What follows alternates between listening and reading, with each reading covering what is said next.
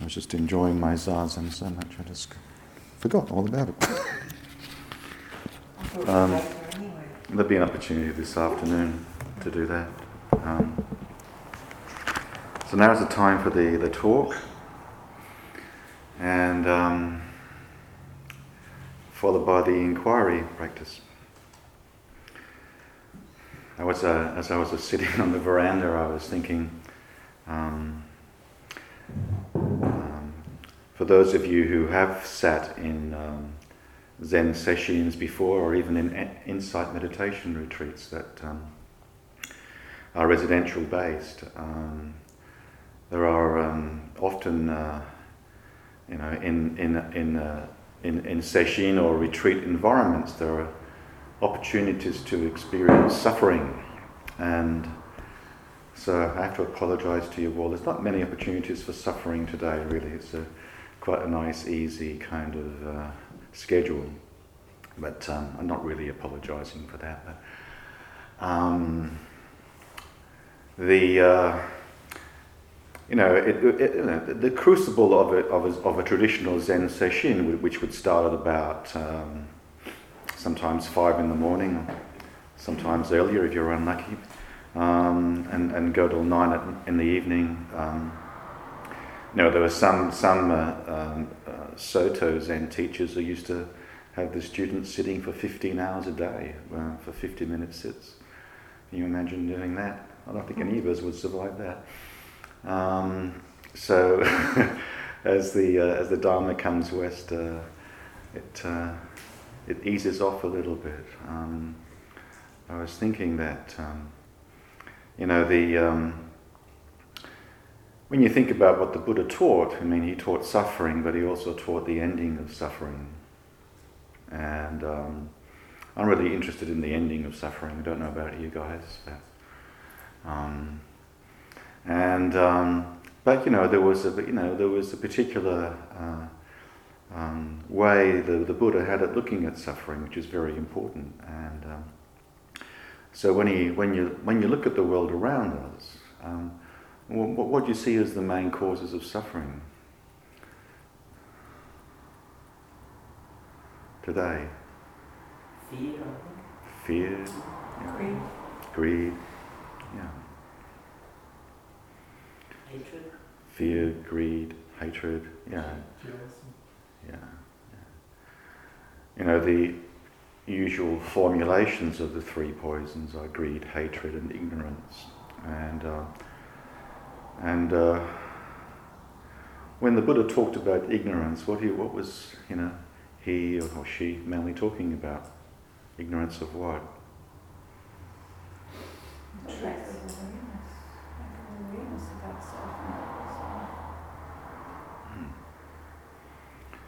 Um, yeah, um, you know, when, when we chant um, in our, um, I'll, say a few things about the practice principles today as well, but when we chant, uh, the first line of our practice principles, caught in a self centered dream, it goes to the heart of suffering, that, that is the. Uh, as long as we experience our, ourselves as a separate self at the center, then we're going to suffer. And um, it's that sense in which um, we experience that separateness either we're either blaming others for our suffering or we blame ourselves and we, we, we create the suffering uh, in that way. And uh, this is an endless cycle of self referencing which goes on. And uh, so, you know, the, the, the, the Zen Buddhist Mahayana path is, is, is, is, is seeing through the illusion of a separate self. And uh, if there's no separate self, then who suffers? Either we all suffer or no one suffers, right? Are we either all liberated from suffering or no one's liberated from suffering because in, in, in reality nobody exists, right? And so um, that's where we, uh, uh, that's what our practice is about. Uh, So today I'm going to talk about, um, I'll, I'll, spend a few uh, minutes talking about the practice principles because just to confuse you guys a little bit more, I've, I've introduced a, a change to the second line. Um, when we chant the practice principles uh, later on today. Uh, it's the uh, I've adopted the uh, the uh, the practice principles that my teacher Barry Magid uses. Um, in the Ordinary Mind Zen School, uh, Joko Beck introduced these practice principles, and her practice principles were caught in a self-centered dream, only suffering, holding to self-centered thoughts, exactly the dream each moment, life as it is, the only teacher being just this moment, compassion's way, which are, kind of like a rewording of, of, the Four Noble Truths. Now, the Four Noble Truths being, you know, you know, there is suffering, there is a cause of suffering, there is an ending of suffering, there is a path to the ending of suffering. And uh, so that was Joko's restatement of that. Um, and uh, so um, we'll talk a little bit about that, and then I want to. Um, talk a little bit about inquiry practice. And um, inquiry practice is something that we can actually, uh, it's always been part of, of, of, the Zen tradition, but in the, uh, you know, uh, when uh, this, this, this Zen tradition, this, this unique Zen tradition, which formed in China out of the unique Chinese mind and culture, uh, when Buddhism came to China and met with Chinese culture and was formed into Zen. Um, the, uh, the, the Chinese, uh, you know, as, as everyone in those times, the, uh, they, they, they, the monks lived in monasteries and they grew their own food. But, and, uh, and it was very much, of course, male dominated practice, and so it's very patriarchal. So, uh, in traditional Zen, often these, these, this kind of public inquiry or a sense in which you explored the Dharma in public was often under the kind of metaphor of Dharma combat, which is um, you know, this idea of um, the student coming up and uh, demonstrating to the teacher you know, his understanding, and, and the teacher would either dismiss that or they would approve it or something like that. With the, uh, with the uh, spread of, the, of Buddhism, Buddhism in the West and the meeting of feminism and psychotherapy, and we have a much more softer and and uh, and, and, and, and uh, gentler approach to Zen practice. And uh, so our our form of Dharma combat is Dharma inquiry, so that we uh, we gently inquire into our suffering together. Um, so that's what we're going to be doing today. I feel the earth move. It's a nice song. That's what we want. That's what we want. We want to feel the earth move under our feet today. and um, and so um, also uh, with the um, you know with all the various streams of psychotherapy we have in the West, that's also influenced the way in which we can inquire into our suffering. And uh, and one of the uh, my my teacher Barry was a he's a, he's a he's a he's a psychoanalyst, and that's his particular form of psychotherapy.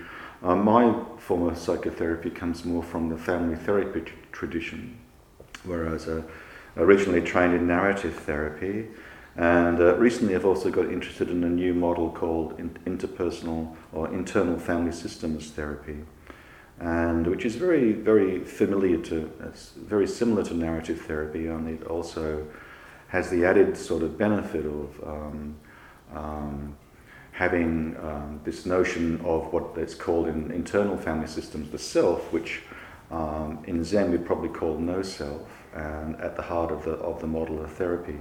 So it lends itself to, to Zen practice inquiry quite well. And so, one of the things we're going to be doing today is I'm going to introduce you to that, that model of therapy as well. And, uh, and it's also, we're going to use that model to, um, in, our, in our inquiry writing practice in the afternoon.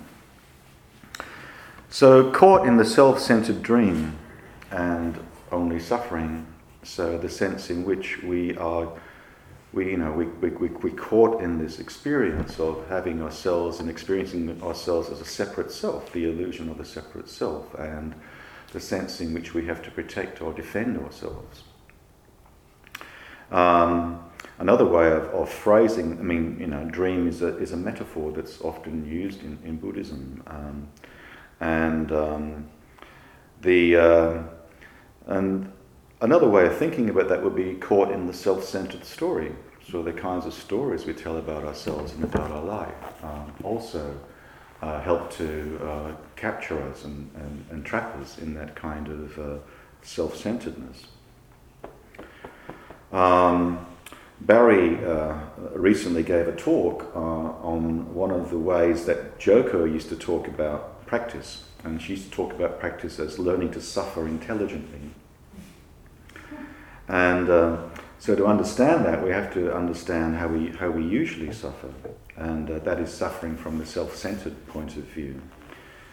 So, caught in the self centered dream or story, the illusion of a separate self, um, we create this dualistic narrative of self and others. And we're caught in that delusion that suffering is something happens to me. And um, you know, even though we may have a theoretical understanding of emptiness um, and, and, impermanence and, and, and, the insubstantiality of self, um, and even sometimes, even if we have some deep experiential realize, realizations of the emptiness or insubstantiality of self.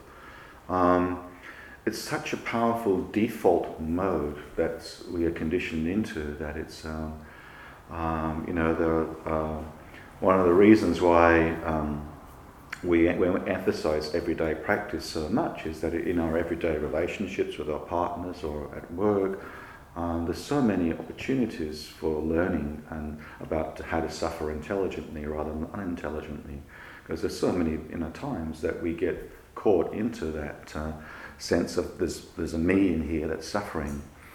And, uh, and usually that's, um, you know, first of all, we externalize that, you know, why, why are they treating me so badly or why is the world treating me so badly? And, um, and so we externalize the cause of our suffering in that way, but there's still a sense of me suffering. And, um, or we might internalize it and we might blame ourselves. We might get into some sense in which why did, why did I, um, you know, stuff it up so badly? Um, you know, what have I done wrong?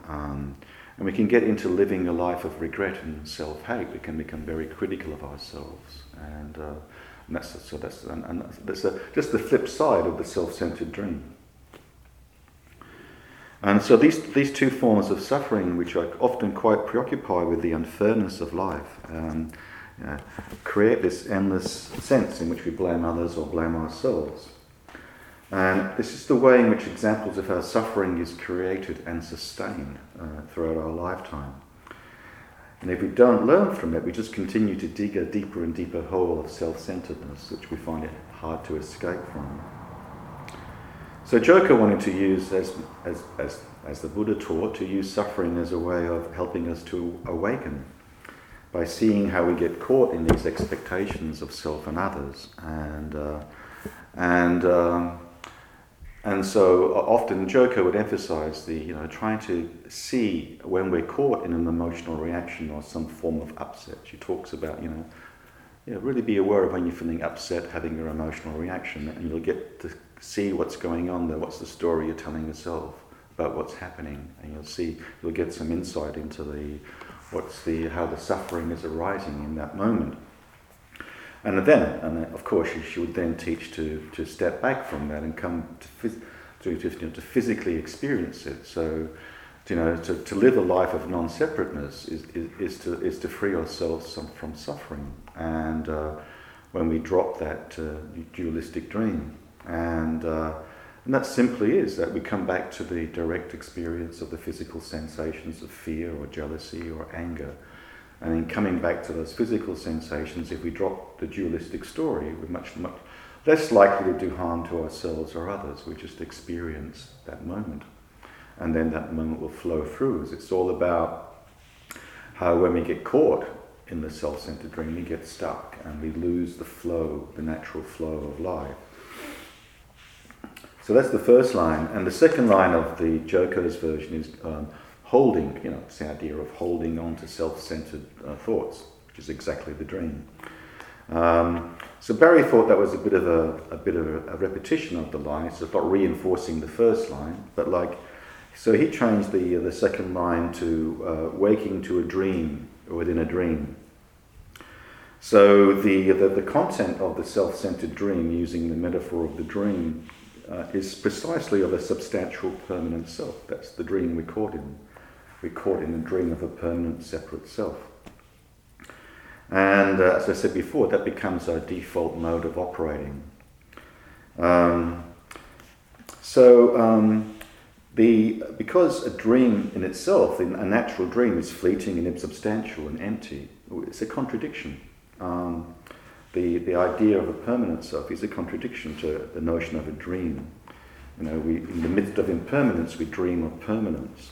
And, uh, and so much of that dreaming of permanence, whether it's to do with uh, ourself um, or whether our relationships or our environment or what we own or possess, is so much a, a source of suffering. So when we wake up from that dream of permanence, we see that the self itself is a dream that is empty and continuously changing, which is also inseparable from the larger dream of what we're all embedded in. I mean, this thing we call reality is still just the a dream. It's still something which is impermanent and insubstantial. And it's just a never-ending flow. You know, that, that that's notion of the stream that's just never-ending and flowing is, is, is a lovely notion of what, it's, what it means to um, be a being in this, in this universe.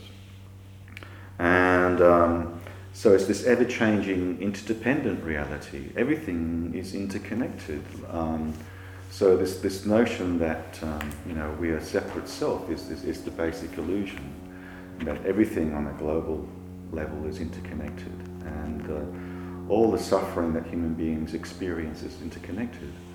And uh, even though we would like to build walls around that, we, we, that's just the, the continuation of the illusion, which continues the suffering from one generation to another. And um, so there's no solidity even when we awaken. We awaken to insubstantiality, interconnectedness, everything. There's no such thing in Buddhism as a separate thing. Everything is no thingness, everything is flow. And uh, so there's nothing solid behind that curtain of, of uh, insubstantial appearances. And you know, one of the one of the traps in a lot of spiritual practice, including Zen and other traditions, is because in Zen we talk about a true self or a, or a no self or a sense in which there's it's it's very easy to almost like by default reintroduce a permanent self, but we call it a true self now rather than a um, or an authentic self rather than a um, the ego-centered, uh, self-centered self, and that's also another trap of practice to um, have this notion that okay, well, my my ego self's not real and it's insubstantial, but I've got this true self, which is a kind of permanent thing. Um, but no, neither is that permanent. It's it's more about the uh, the uh, the sense in which the, there's the, uh, the, the the clearing, the uh, in which we can uh, experience ourselves as awareness and not cling, you know, not try and stop the flow. And we just have to go with the flow. Um, I mean, just on the, on the notion of a true self, uh, uh, Joko says, um, awareness is our true self, um, it's what we are. So we don't have to try to develop awareness, we simply need to notice how we block awareness with our thoughts, our fantasies, our opinions, and our judgments. We are either in awareness, which is our natural state, or we're doing something else. The mark of mature students is that most of the time they don't do something else. They're just here, living their life, nothing special. So there is a sense in which the, the true self is just simply awareness. And you know, we don't have to cultivate awareness, we just have to sit and experience it. But the, that misses out uh, one other aspect of Zen practice is like, like awareness is kind of like a bit of a passive uh, experience, kind of like a witnessing experience. And the, the other part of Zen practice is responsiveness as well. So there's a sense in which we need and we are called to respond to the world as well. And, uh, and that's, that's in traditional Zen, um, and a lot of the koans are about that, little stories about how to respond. Um, so, you know, there's often lots of opportunities in a, in a day or a week where we're called upon to respond to someone in a particular way. So it's kind of like, what does it mean to respond from a true self? What does it mean to respond from a non-judgmental awareness? And uh, And what does it mean to respond uh, from a place of openness? And, uh, and it's that kind of response that we're looking for. Um, so it's the kind of the conduct that flows from that. You know, um, Zen is very ethically minded. It's about the ending of suffering. It's about the ending of everyone's suffering, not just mine. Because as you know, me is an illusion. So it's about how we respond to each other all the time, and how do we how we respond to ourselves at the same time. Um, so you know, the third line is well, how do we do this? Well, each moment, life as it is, the only teacher. So each moment's the opportunity to experience what is, and uh, and that's our only true reality. There's only ever one place we're ever going to be, and that's in what is right now. Uh, and um, and we know how much we spend our lives often in the future or in the past. But I mean, there's nothing necessarily bad or right or wrong about that neither. I mean, there's a sense in which, um, as human beings, we come in. We know that the notion, the only the, reason why we have a sense of self to begin with is that we're stories. Uh, I mean, we are the story we tell ourselves. And um, so narrative is not a bad thing. We are itself narration. Um, and um, so it's important to also bring this, the way in which we narrate into our practice and to, and to narrate ourselves into being. And, and Buddhism has a lot of stories that we can tell ourselves. And uh, the whole idea of um, being part of a tradition is having that sense of uh, being part of a story that's been going on for many hundreds of years now. And uh, so it's that sense in which we join in a communal story, which is um, empowering to us, and, uh, and it is about waking up uh, from the illusion of a separate self. so now is where awareness lives, or no self lives. And that's how we suffer with intelligence. We just meet whatever is arising in this moment without trying to avoid it or react to it or change it in any way. We just meet it as it is. And each moment's unpredictable. So we open to the experience and being just this moment. That's we're not. That's where the compassion can flow, and the compassion, the compassion way, the compassion that flows, flows in all directions including towards ourselves and towards others as well. And um, so there's a sense in which um, what is acceptance plus what is gives us that sense of inner peace and flow. And resistance to what is gives us that sense of suffering or stuckness. And so what we're about is uh, freeing ourselves from the resistance of what is, or seeing how we get caught in the resistance to what is. That's really important.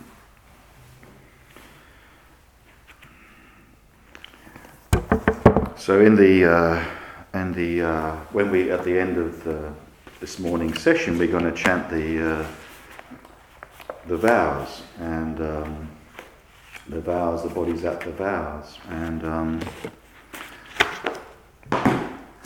they, you would have many of you would have already heard them, which are you know beings are numberless. I vow to free them. Delusions are inexhaustible. I vow to end them.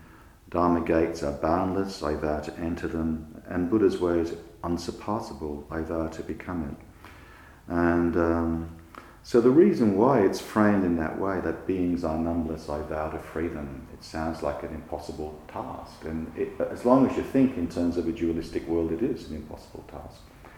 But when we think beyond duality, then there is actually no separate independent self. So it's a sense in which we're all free or no one's free. And uh, when he talks about Dharma gates being boundless or endless, one of the ways of interpreting Dharma gates, which I think is very helpful, is um, they are the everyday challenges in life experience that become opportunities to learn and to grow. So, Dharma gates are like the opportunities for intelligent suffering. So, no matter what we're meeting in this moment, is that possible, uh, the opportunity for, for learning. um, so, um, so now I want to say a little bit about um, the internal uh, family systems model and w- why that's kind of like a helpful thing to to complement our Zen practice. And um, the um, it's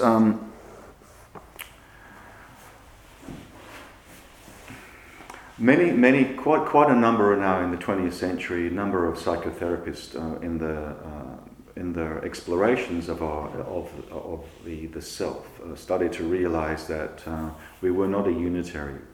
Uh, we, we were more multiple. Uh, we have all different parts or aspects to ourselves, and or you can think of many different stories to ourselves, many different threads, and. Um, so whether you use the metaphor of parts or threads, the idea is we are all woven together, or we have these parts that come into being, um, and um,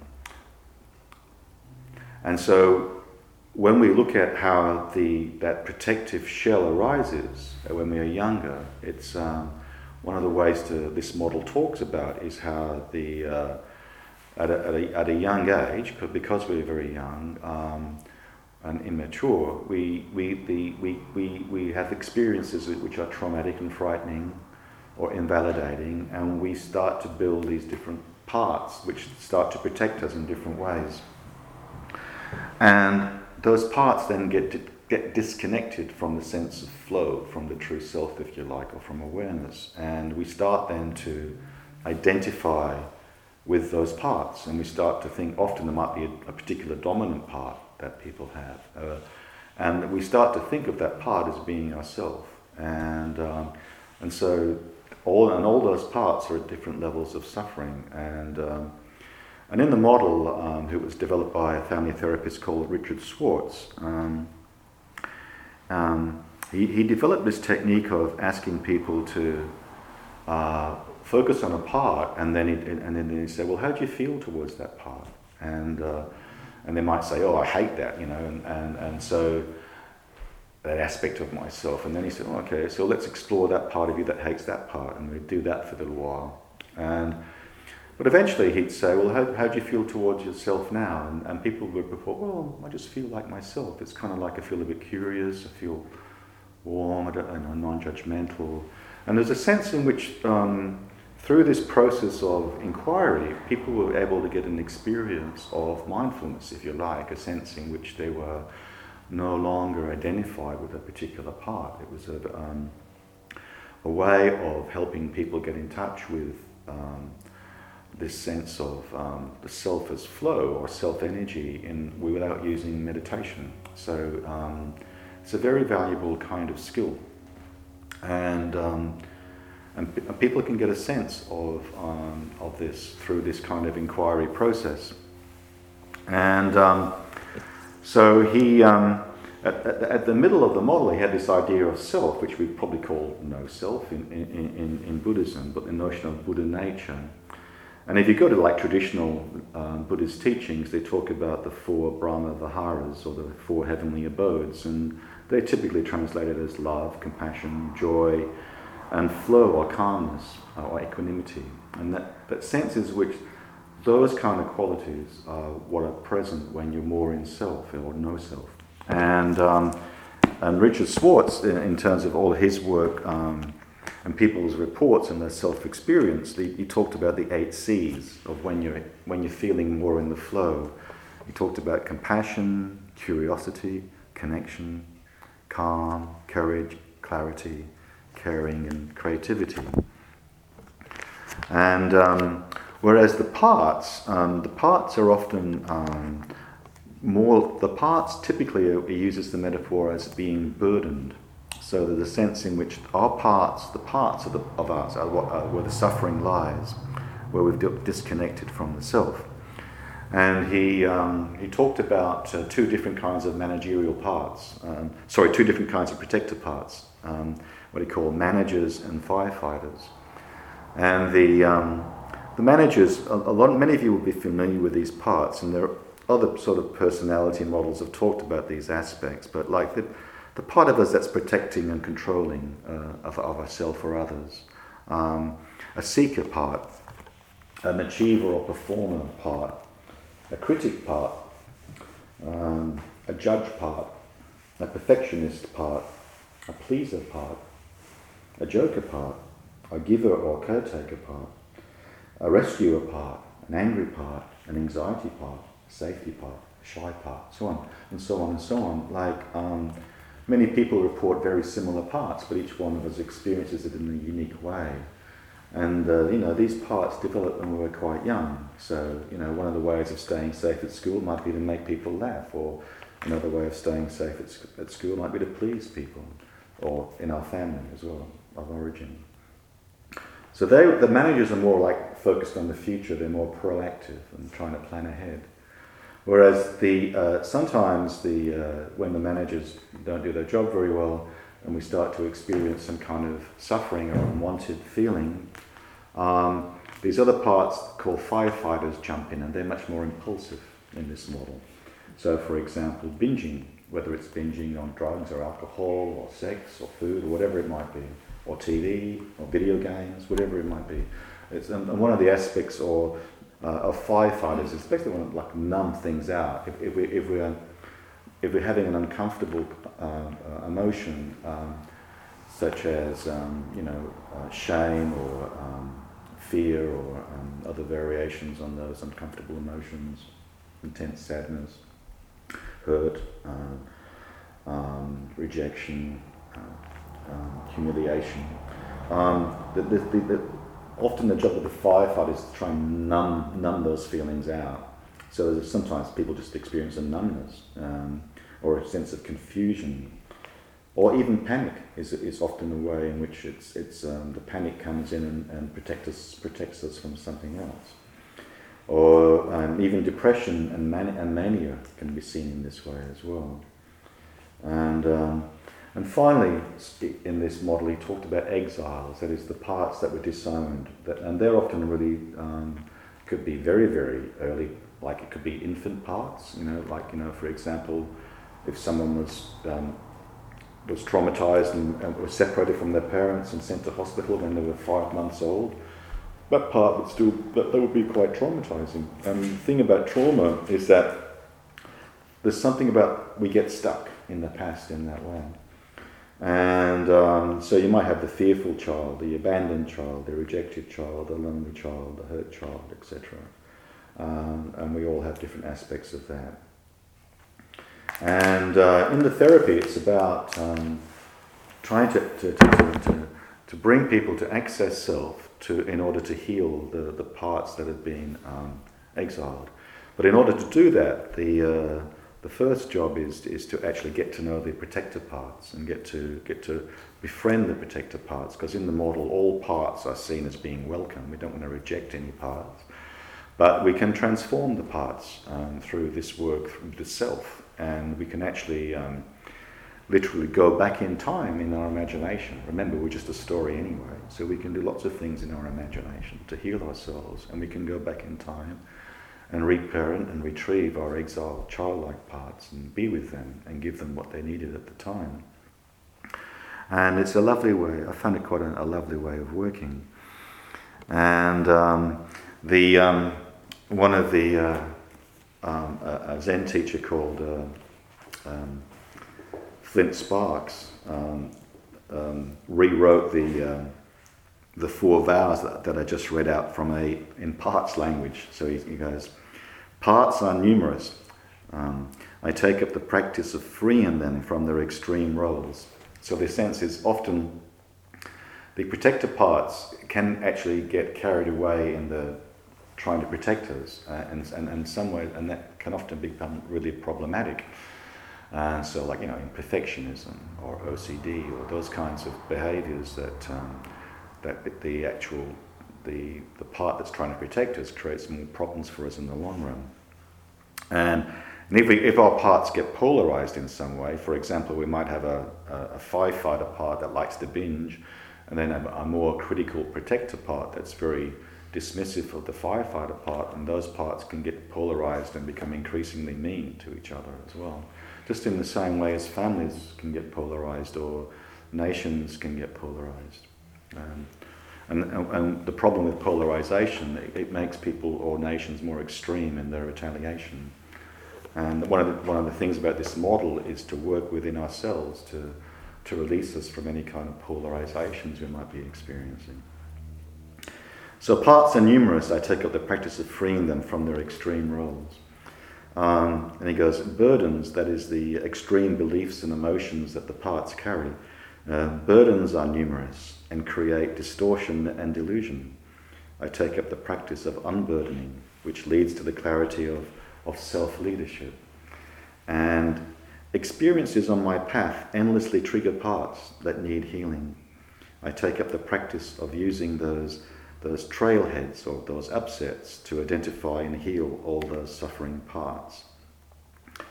Uh, self leadership is unsurpassable. I take up the practice of embodying self energy. So, in that way, the, the, the, Buddha mind or the Buddha way is re, re, reinterpreted here as self leadership. So, the sense in which we have all these, like, um, there's all these beings, but we all have all these little um, sub personalities within ourselves that need attention and healing as well. And, um, and that comes through the contacting the self. So, um, in the way in which we heal our parts, we can draw upon mindfulness meditation, um, we can draw upon the inquiry method, and we can also draw upon active imagination, especially when working with past traumas. And, uh, and the other way is working with parts in real time in our everyday lives. And, and, and that's really quite similar to um, you know the way in which Joko would teach, in the sense that she'd say, well, try and become aware of the of the these patterns that arise, the um, the thoughts and beliefs that you get caught in, and uh, and just start to you know start to observe them, get to know them, and in that process you start to transform them. And so this is just another extension of that, in the sense in which you can give these parts a name. Uh, it could be a could be a human name like Bill or Mary, or it could be a kind of phrase like. Uh, um, uh, it could be an animal like the tiger, or it could be, um, you know, something like the uh, the safety officer. But you, people give them all different names. You, you use those names and uh, to start to um, work with the parts in real life. You get to know yourself, and you start to notice the patterns that come up, and you go, ah. That's just my caretaker's, you know, self again, and uh, my caretaker part, and or my rescuer part, and uh, and so you, you start to, it's, it's, it's a very nice way of getting to, to know ourselves. I mean, I mean and, and you know, Dogen says to, to study the Buddha way or to study the enlightened ways is to study the self. So we start off by studying the self. And uh, so this is just a, like a contemporary um, psychotherapy model to, as just one extra skillful means that we can draw upon. So I'll. Um, We'll do some work in the afternoon on writing, I'll, I'll give you a few more um, instructions as to about how to go about um, identifying a part and befriending a part. It's quite fun. And also in our inquiry practice, um, when, when uh, uh, we do this in public, often it's best to start working with our parts of us that are more protective of us. Um, it's always good to start with those parts rather than going like straight to the real vulnerable exile part that might be holding a lot of um, intense, uh, uh, difficult um, beliefs and, and feelings. So I'll, I'll, I'll stop talking now and I'll turn this off.